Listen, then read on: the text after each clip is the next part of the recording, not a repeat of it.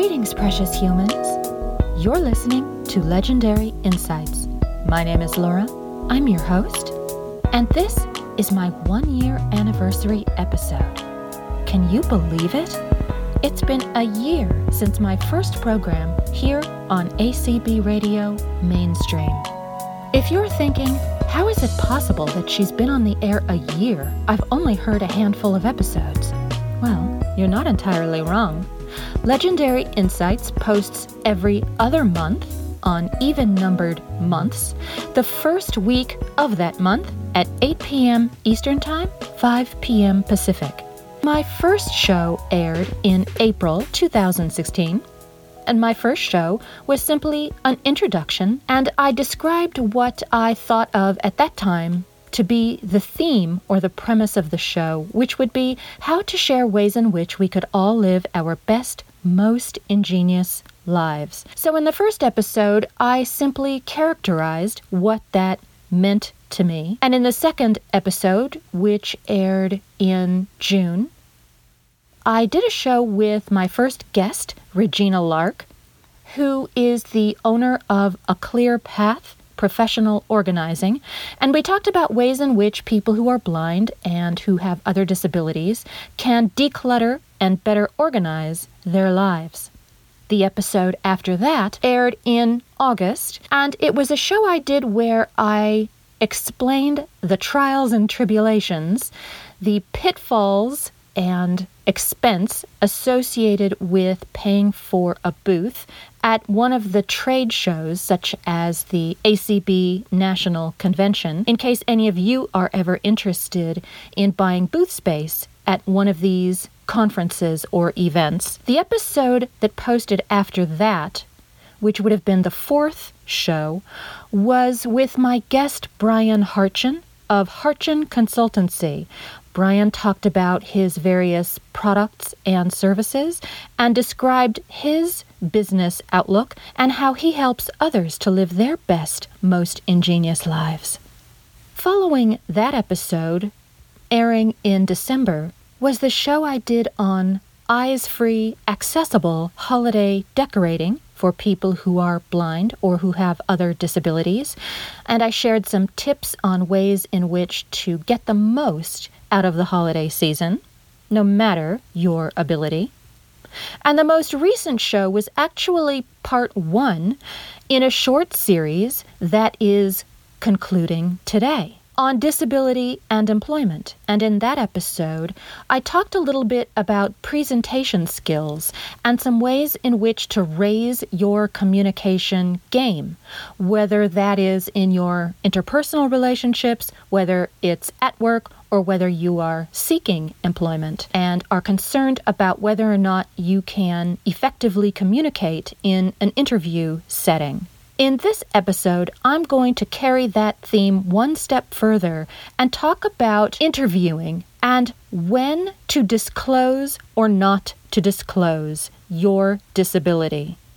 At what point during the job acquisition process is it appropriate or necessary to disclose your blindness? Well, I have some pretty strong opinions about that, but in order to hear what the rest of the community had to say, I tossed the question out there to my listeners on Verail, and here is what a few of them had to say. And I was talking to the HR people, and they were telling me there were openings for specific jobs that I was looking for. And they were telling me that I should send my resume, and they were interested in talking to me. In previous interviews, I was made a point of telling people Sometimes that worked out, sometimes it did not. Hello, Laura. This is Harmony, and I have very mixed opinions uh, about disclosing disabilities. I myself have combined disabilities of hearing loss and blindness. Now, I think it's important to disclose the hearing for sure because when you ask to make accommodations, um, you know, and for the most part, I've been concentrating more on working for pe- with pe- people who already have experience working with people with disabilities. So there's no problem with that. However, if um, we were to look for jobs in the mainstream, then that's when the question really becomes when and how. When I graduated college, I sent out uh, hundreds of resumes and cover letters, and I decided not to, not to disclose then. I waited until I received a phone call from an HR department or a uh, phone interview to um, talk about my visual impairment. Um, that worked really well because I did have one experience where the human resources department didn't tell an interviewer that I had a visual impairment. I come in there and the guy's like, "You can't see," and he was so focused on that during the whole interview instead of what I could do that it, it just went horribly wrong. For me, the times I've generally disclosed I am visually impaired or blind, depending on how you want to coin that, is within the primary interview that's going to determine whether I will be the candidate for the position or not. In most cases, the interviewer does receive that knowledge well, and there's no problem. I never disclose on resumes or cover letters. I do not feel that that is an appropriate place to share that kind of information, only because I don't want it to unduly bias the interviewer. And in order to put my best foot forward, as we say in the employment world or any place where we're applying, it's best to be as neutral as possible in that respect and let the merit of your accomplishment speak for you.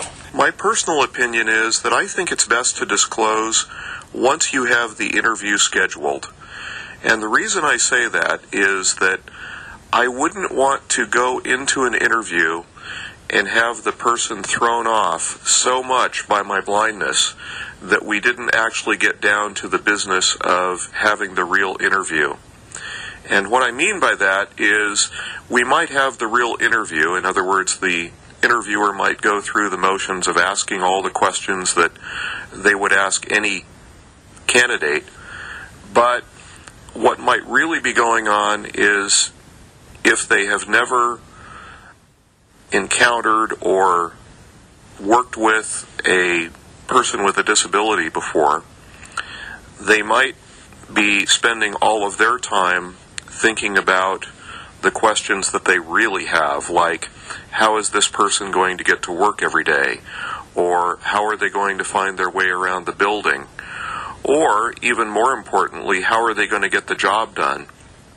Because if the person has never had experience uh, being around someone with this particular disability, whichever one it might be, uh, they might not be familiar at all with assistive technology and the ways that uh, some of us work and uh, accomplish tasks that they would feel you know might be almost impossible uh, for a person with a disability to do not being familiar with the adaptive ways that we do things. So that's my thought. I think it's best to disclose after the interview is scheduled because at least that gives the person a little bit of time to digest the fact that they are going to be interviewing a person with a disability, and um, hopefully they won't be uptight or worried when the interview actually comes because they've had a, a, little bit of a chance to think about it. I was in Nova Scotia at the time trying to break into the industry. Of course, station managers were pessimistic about, well, how would you know what the records are? how would you know how to what commercials to play and when and what what cartridges they were on. I was always upfront about being blind, that I was independent, used a white cane, and what skills I had. In a lot of instances, in the majority of instances, I would say, back then, uh, you would get a nice letter from the radio station saying, Thank you very much but we've hired somebody else, or we're still considering, and then three weeks down the road, you'd hear of somebody who was cited getting the job. I'll just start off and tell you straight away that, in my opinion, there is no point in the job acquisition process at which it is necessary to disclose your disability. That is, until you walk into the interview. Now, I know that some of you are immediately concerned about this viewpoint And now that you know how I feel about it, if you're not interested in my reasoning, then by all means, the show is over for you here. But in the rest of the program, I'm going to explain to you why I feel that it's not appropriate to disclose your disability at any point in the process, whether that's looking for a job online, filling out job applications, exploratory or phone interviews, or prior to the actual interview, whether in a group setting or one on one. In my opinion, it is not important, relevant, necessary, or appropriate to disclose your blindness prior to the actual job interview at which a decision will be made as to whether or not you are the best person for the job.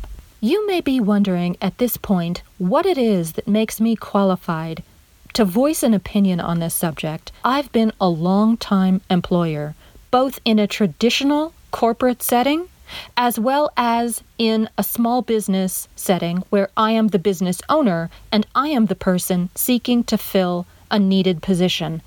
Let's start by describing the various stages of the work search process chances are you're looking for gainful employment, whether full or part time, you're looking for a source of ongoing income. You see a job that might interest you, and you're looking through the job duties, qualifications, and requirements, and you think that maybe you want to apply for this job, so you attempt to apply online. Back in the day, in the days of yore, in the horse and buggy days, people used to apply for jobs by way of an application printed on paper. Well, this was a difficult thing for people who were blind to accomplish because the use of a pen and paper was prohibitive for some people. The job application process online may make that a little easier if, of course, the application process is accessible. Immediately, you may find yourself concerned that the application process isn't accessible, which would mean you are then required to disclose that screen reader accessibility is not possible for you, which of course poses a barrier to employment for people who use a screen reader. But for the purposes of this conversation, let's pretend that a barrier to applying for a job is the exception and not the rule. Is it appropriate to disclose your disability during the application process? I say no, and here's why. There are many reasons why an employer might post a job in an effort to fill a position. And one of those reasons may have absolutely nothing to do with filling a position. Many corporations have a hire from within policy yet they are required to publicly post available job opportunities. Depending upon a number of variables, including the size of the company, the nature of the services or products that company provides, or by virtue of the relationships that they may have with other businesses or the federal government, they may have to adhere to certain equal opportunity employment regulations as to how filling an open position has to be achieved. And in some cases, a corporation will post all available jobs because they're required to, but that doesn't mean that they're required to fill the position from outside the company. So you may not have ever had a chance to get that job. Another reason an employer might post an available job opportunity is to evaluate the talent pool, in which case they're simply seeking applicants to get an idea of the types of people they might attract to that particular position. By placing a job opportunity ad, they may want to find out if the unemployment climate that you hear about in the news is reflected locally. Perhaps there was a position open, but the person in that position decided not to leave after all. Or perhaps there was a position available, but the company decided to eliminate that position or consolidate multiple positions so as to cut costs. Another reason an employer might post an available job opportunity is competition. They may post a juicy sounding job in an effort to win away great candidates from other companies. Finally, a company may post a job because they have a position available and they're looking for a large selection of potential candidates from which to choose. In every one of these scenarios I just described, there are myriad reasons you may not get called in for an interview. The process of posting a job and accepting applications is a process meant to weed out the desirable from the undesirable. You might say the application evaluation process is one of exclusion and the interview process is one of inclusion. And I don't mean that in terms of accessibility. Until an employer is ready to sit down and have face to face interviews, he's looking for every reason imaginable to exclude someone from the talent pool. So I say, why make it easier? In my opinion, employment is one of the last bastions of overt discrimination against people with disabilities. The reason is because of a lack of accountability. The hiring process, from beginning to end, can be a long one, and there are many points along the way at which discrimination can occur, and does. That's why there are equal opportunity of employment laws governing the process and protecting our rights. An application can be rejected for the most trivial reason imaginable, and there's no explanation required as to why yours ended up in the trash or deleted. During the application process, you could be eliminated for any reason or no reason, and no one is required to tell you why. It could be that the person conducting the interviews only has time to interview 10 people, and if they've received a 100 applications, for all you know, they've simply accepted the first 10 and ignored the last 90. And if you're in that last 90, sorry, there's no way for you to know why your initial application was rejected. So, why give them a good reason to reject you right off the bat? It's not necessary for you to disclose your disability at any point in the application process. It's simply not relevant. What about during the initial or pre interview process, where perhaps an employer or an HR person has contacted you and wants to conduct an exploratory interview or a pre interview where they ask you some basic qualifying questions to determine whether or not you should be among the group called in for a so called real interview? Should you disclose at that point?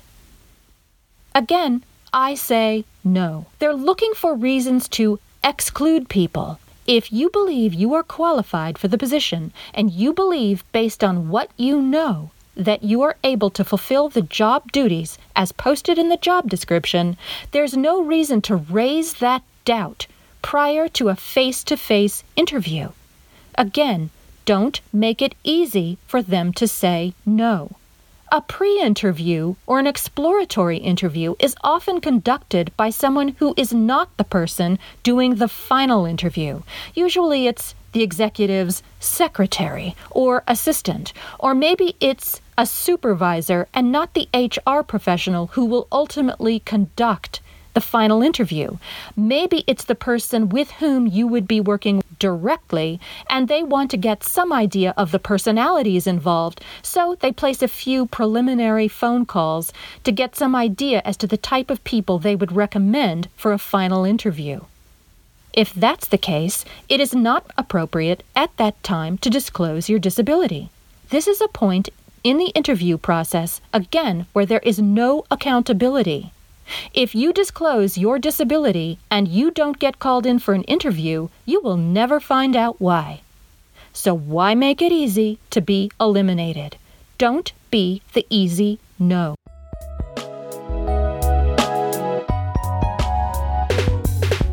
In most cases, it isn't until the actual face to face interview where an employer is confronted with your disability and you are fully acknowledged. That is the point at which there is accountability for an employment decision. At every other point in the process, you are easy to ignore or dismiss. Remember, an employer is seeking to solve a problem. Once you get into the interview, your job is to help him, to be his ally, to show him why you are the best person to solve that problem. Until the moment you walk into the room with your white cane or your service dog, I see no reason why it's necessary to disclose your disability in advance. I am opposed to the idea that you should disclose your disability so as to enable the employer to ask you the most important or relevant questions as to how you are to accomplish the job duties.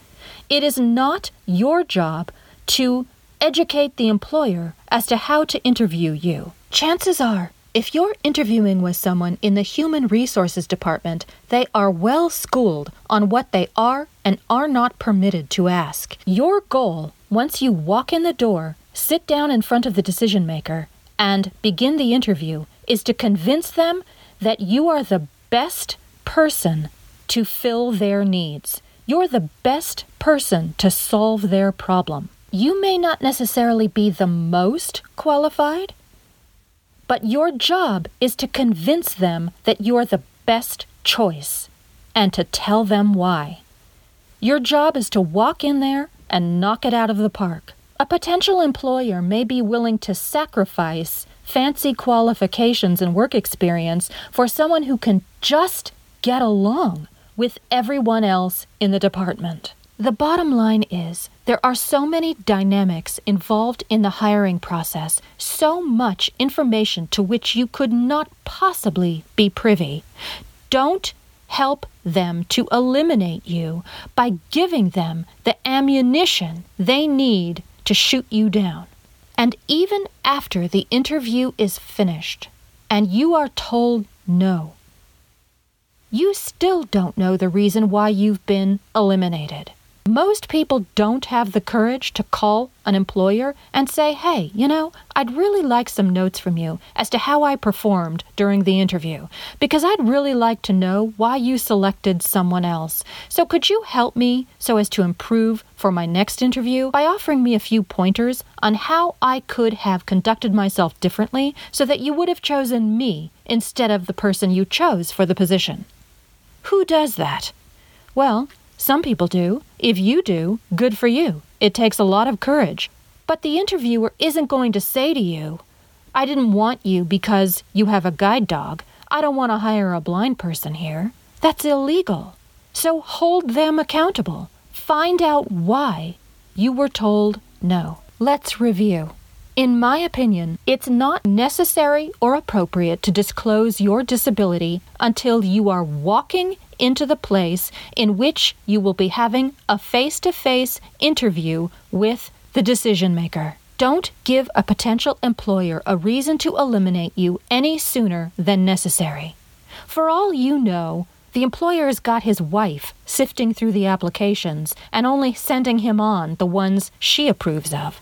For all you know, the position was filled three weeks ago, but they're required to go through the dog and pony show of the interview process. For all you know, the employer has no intention of hiring anyone outside the company. For all you know, the person with whom you're sitting for the interview isn't the decision maker. And that's one of the things you should find out while doing your homework before the interview. You should find out if you are going to be interviewing with the person who's actually making the decision about hiring. In many cases, you could be going in for an interview with someone that you will not be working with directly. For example, if you're interviewing in the Human Resources Department, but after you're considered qualified, you're then interviewed by the person with whom you'll be working directly.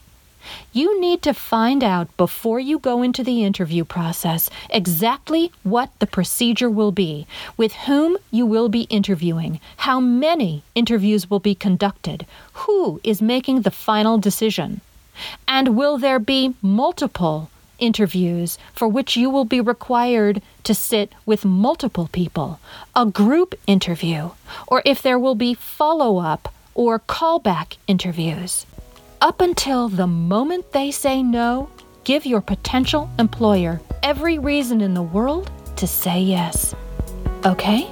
So good luck, do your homework, be prepared, knock it out of the park, and live your ingenious life.